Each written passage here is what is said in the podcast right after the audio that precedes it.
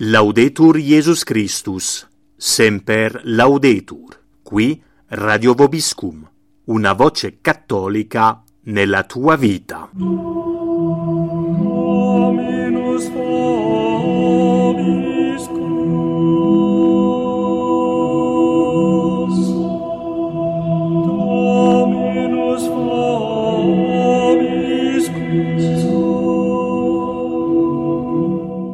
Siete all'ascolto del programma Ultime Notizie, i fatti di Reggio Emilia, la Santa Messa Tridentina alla frazione di Correggio, a cura del nostro corrispondente Cristiano Lugli.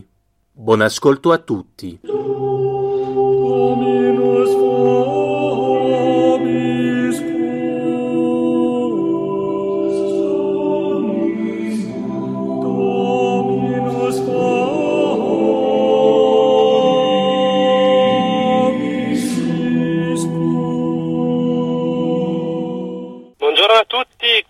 Cristiano Lugli che vi parla. Un caro saluto agli amici ascoltatori di Radio Vobiscum. Ringrazio anzitutto la radio per avermi invitato a parlare concedendomi questo spazio radiofonico. Attualmente mi trovo a Norcia, nella città natale del Santo Patrono d'Europa, eh, San Benedetto. Oggi però eh, vorrei parlarvi di ciò che è accaduto nella mia città di, di residenza, che è eh, per precisione Reggio Emilia. Forse qualcuno di voi avrà potuto leggere i vari articoli eh, sul web. Mm, precisamente eh, il tutto accade in una piccola frazione di Correggio. Per intenderci siamo nelle terre del beato Rolando Rivi, giovane seminarista di 14 anni che fu eh, nel lontano, ma nemmeno troppo, 1095 trucidato dai partigiani per essersi rifiutato di togliersi l'abito talare come appartenenza a nostro Signore Gesù Cristo. Eh, questa è una delle tante medaglie, tra l'altro, eh, ad honorem che hanno sulla coscienza gli intoccabili eh, della Resistenza. L'intento di oggi ehm, è quello di semplicemente limitarmi a descrizione dei fatti in ordine prettamente cronologico per far sì che gli ascoltatori poi possano farsi una loro mh, personale idea in merito. Ah, innanzitutto, eh, per capire al meglio la situazione, è bene fare un quadro generale rispetto a ciò che passa nella città di Reggio Emilia, in particolare per quel che concerne un po' eh, lo status messa, come si passi il termine. Eh, la nostra diocesi, come poi credo la maggior parte di tutte le altre diocesi italiane, permette eh, una messa al mese, che di prassi viene celebrata la prima domenica, secondo chiaramente il motu proprio Summorum Pontificum del 2007 che tutti conoscete. Insomma. In aggiunta poi vi è un'altra Santa Messa, celebrata il primo venerdì del mese come, come insomma, atto di devozione al Sacro Cuore di Gesù.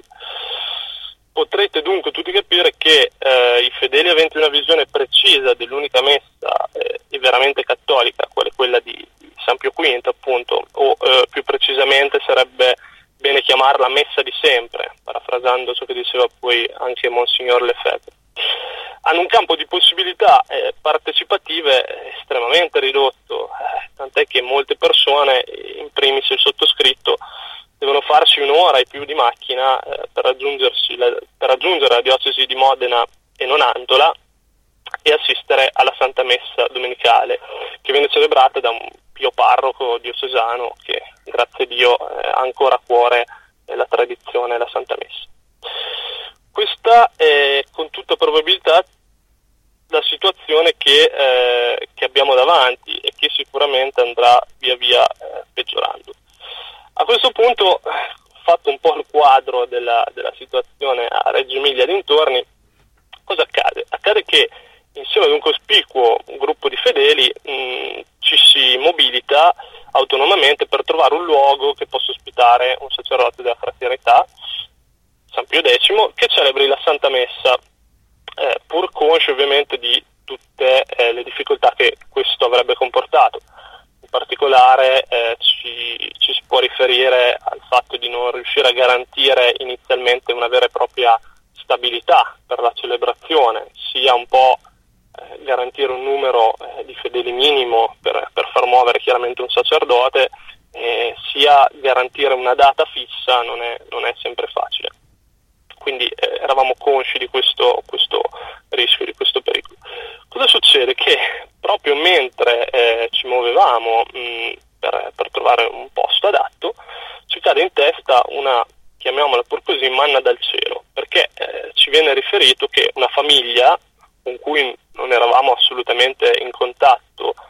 eh, e nemmeno da quanto so la fraternità non è che si conoscessero da tanto come, come, può capitare che qualche famiglia sia in passato che al giorno d'oggi offra una casa, uno spazio perché sono fedeli della fraternità. Ci capita che mh, questa famiglia eh, va a parlare con i sacerdoti della fraternità eh, per offrire a loro una mansarda eh, e far così celebrare questa, questa Santa Messa. Questa famiglia composta da, da tre fratelli, eh, sorelle e, e, un fratello, precisamente, eh, senza figli, senza eredi, quindi insomma abbastanza liberi. E, e, apro una parentesi in merito a questa cosa perché poi capirete e, e potremo capire insieme che è un punto fondamentale per aver più chiara poi tutta la situazione. E tutti e tre i fratelli sono addentro a, al meccanismo parrocchiale, eh, sono nella parrocchia, hanno sempre aiutato, eh, il paese è molto piccolo, quindi conoscono prete, eh, fedeli, eccetera, eccetera. In particolare però il fratello, mh, credo, eh, anzi sono, sono certo che sia un oggi viene chiamato così, aiutante liturgico, eh, nonché aiuto anche un po' sagrestano, insomma, diciamo che aiuta il parroco nelle funzioni, serve la messa e vi discorrendo, quindi è proprio addentro addentro. Questo capirete che è fondamentale per capire un po' il tutto, magari qualcuno di voi l'ha già, l'ha già capito o percepito. La cronologia dei fatti poi come si svolge? Mm, siamo arrivati più o meno ad avere la celebrazione di eh, 5-6 messe, ora non ricordo precisamente se sono 5 o 6, credo 5. Eh, due mh, mm, sono state fatte di domenica come, come primo esperimento, eh, poi però si è capito che essendo molti fedeli abituati già ad andare a, me- a Modena a quella messa di cui vi parlavo inizialmente, eh, si rischiava un po' di pestarsi i piedi ecco, e magari di spezzare a, a metà un, un, bacino di fedeli e la cosa come inizio non era molto sensata. Ecco. E ehm, due di domenica dicevo e quindi poi si è deciso di cambiare e iniziare a farle al sabato pomeriggio, che comunque eh, non ci sono messe in giro, la gente solitamente a casa, non è di precetto, però insomma eh, si è poi visto che in ogni caso interessava e ehm, una messa è stata celebrata normalmente al sabato pomeriggio con uno spazio confessioni che, che l'anticipava, qualche decina eh, del rosario e via discorrendo. Poi ehm, per le due successive messe il sacerdote si è offerto di eh, anticipare la messa e la confessione eh, facendo due conferenze molto interessanti su eh, sulla messa proprio, spiegare il sacrificio eh, della messa, entrare un po' nel cuore anche teorico, pratico e, e spirituale del santo sacrificio di nostro Signore. Il numero di fedeli eh, certamente è variato in queste, in queste cinque celebrazioni, 5-6 celebrazioni. Eh, siamo arrivati ad avere un minimo, minimo eh, di 10 persone, che altro in quelle due domeniche di cui vi parlavo, perché qualcuno abituato ad andare a Modena è andato a Modena, ad un massimo, questo probabilmente toccato più al sabato pomeriggio, di 20 persone. Quindi insomma come partenza capirete che non era neanche male. Mm, la famiglia molto entusiasta di questa partecipazione perché poi eh, per due volte siamo andati anche poi a, a cena, finita la messa, c'è stato mm, una volta un pranzo che anticipava tutto e poi una cena quindi insomma si sta creando questo bel gruppetto, tant'è che eh, appunto i tre fratelli hanno addirittura comprato una stufa nuova, legna, per riscaldare un po' tutta la mansarda perché è, è una di quei casolari abbastanza vecchiotti e, d'inverno eh, faceva anche freddo, quindi hanno anche investito molto comprando una stufa legna che scaldasse un po'. A questo punto eh, viene il bello, cosa succede? Eh, giunge la voce al prete del piccolo paesino sarebbe interessante tra l'altro capire da chi è giunta questa voce, se è stata una cosa eh, diciamo così involontaria o se c'è stata un, una cosiddetta soffiata al, al, parroco del piccolo paesino, che mh, mm, lui stesso, forte del suo establishment parrocchiale, esce dalla messa in una domenica mattina e va, va ehm, dal fratello, quello che vi dicevo che eh, serve la messa o comunque aiuta in sagrestia. E sostanzialmente il fratello è lì con un altro gruppo di persone, il parroco arriva eh, bello come il sole e, e, chiede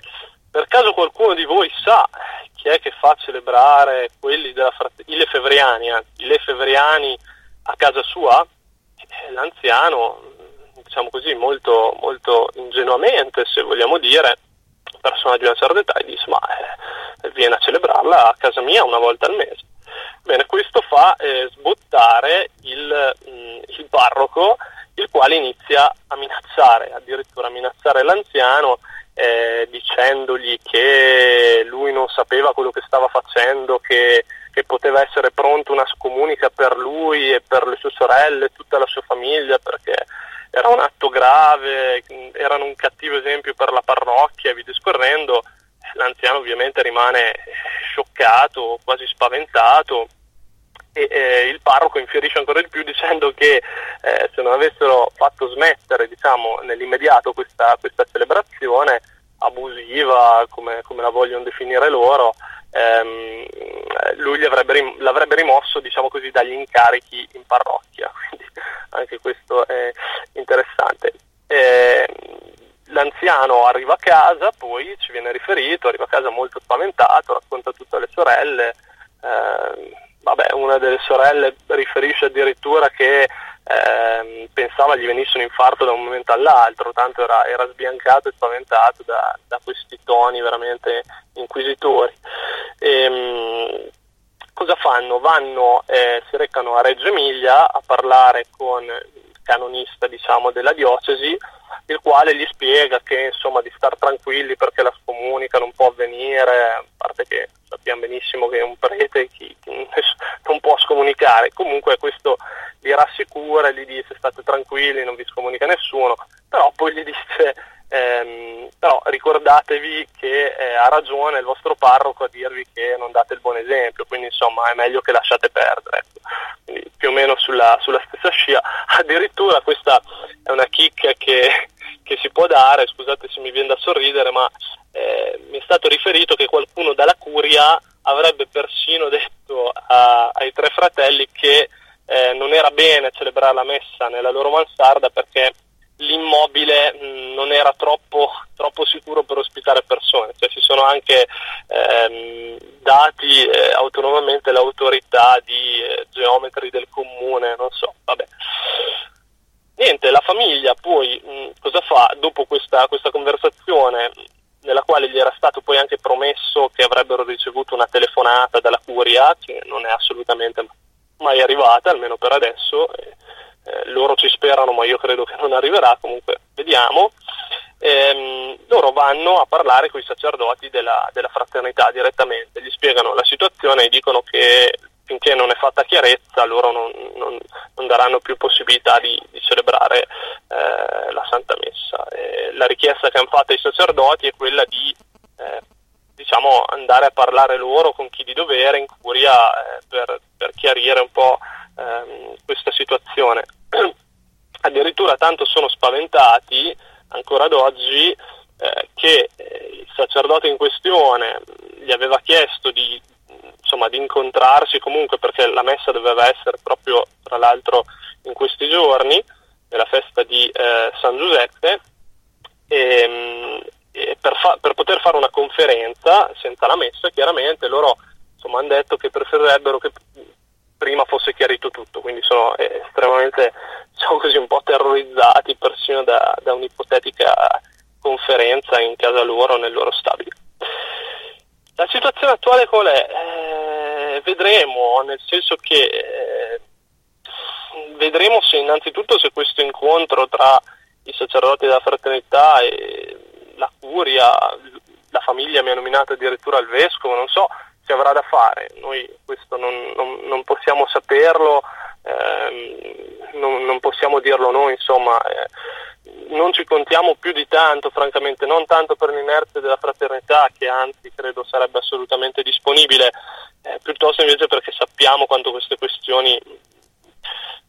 diciamo creino l'orticaria dalle autorità ecclesiali. Eh, dal canto mio, che vi posso dire, eh, eh, mi faccio voce un po' di tutto il gruppo dei fedeli, benvengano incontro, eh, ci spero certamente, però eh, stiamo anche con i piedi per terra. Mi avvio verso la conclusione limitandomi a dire solo questo, ovvero che certamente, sapendo e conoscendo la situazione oggi, potevamo immaginarci che eh, succedesse questo, insomma, quel che è accaduto. Sottolineo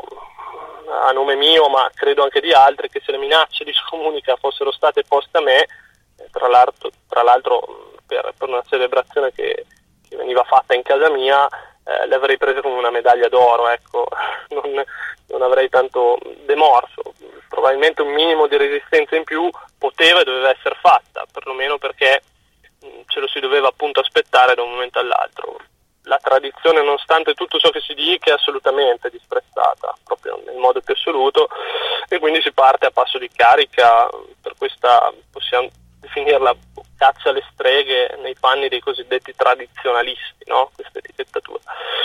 Tutto questo però eh, non toglie che la, l'assetto, l'atto in sé è particolarmente grave, a mio modesto parere, soprattutto di questi tempi in cui si è spalancato un portone verso tutto e soprattutto verso tutti eh, questo delinea chiaramente un fatto ben preciso. Eh, il clamore, l'ossessione di fratellanza, vi discorrendo, non è altro che fumo negli occhi. Eh, concedetemi di dire che siamo davanti in questo caso, come in tanti altri, come già ne è avvenuti in passato e come probabilmente ne avverranno ancora, siamo davanti all'immagine di una Roma che ha perduto la tradizione e che anzi eh, la osteggia in modo veramente ferrato e, e si può notare da, anche e soprattutto da questa vicenda. Dal canto nostro eh, cosa fare? Mm, mi viene in mente, in questi giorni sto, sto, leggendo un bellissimo libretto che è uscito da poco, ehm, edito da, dagli amici di Radio Spada, che è Zero Zeratus Sum, senza far pubblicità, è proprio il mio personale ehm, diciamo così, ossequio a questa, a questa, bella raccolta di scritti del compianto Don Giorgio Maffei,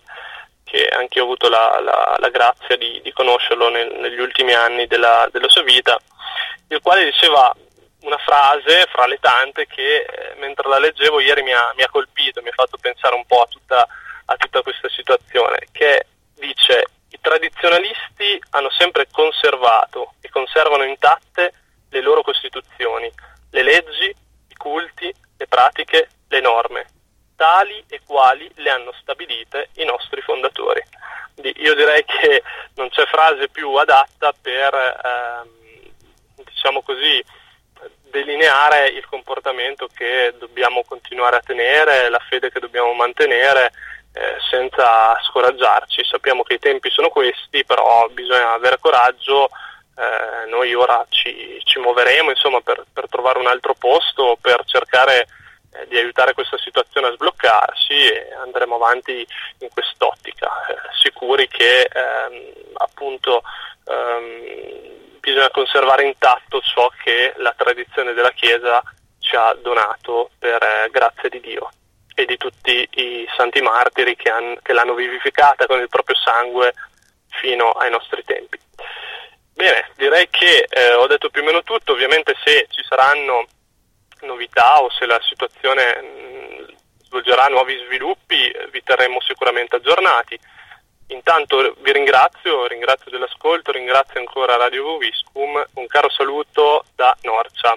Se l'ho dato Gesù Cristo.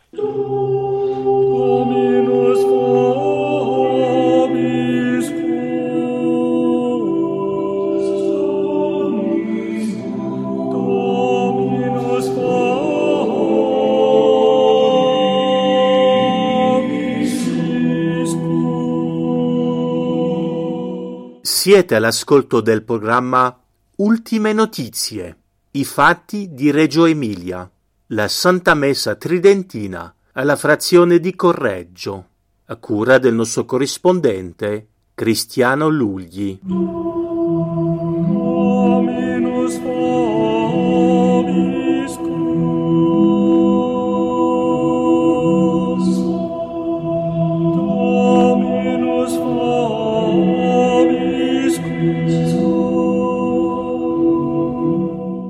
Laudetur Jesus Christus, semper laudetur, qui Radio Vobiscum, una voce cattolica nella tua vita.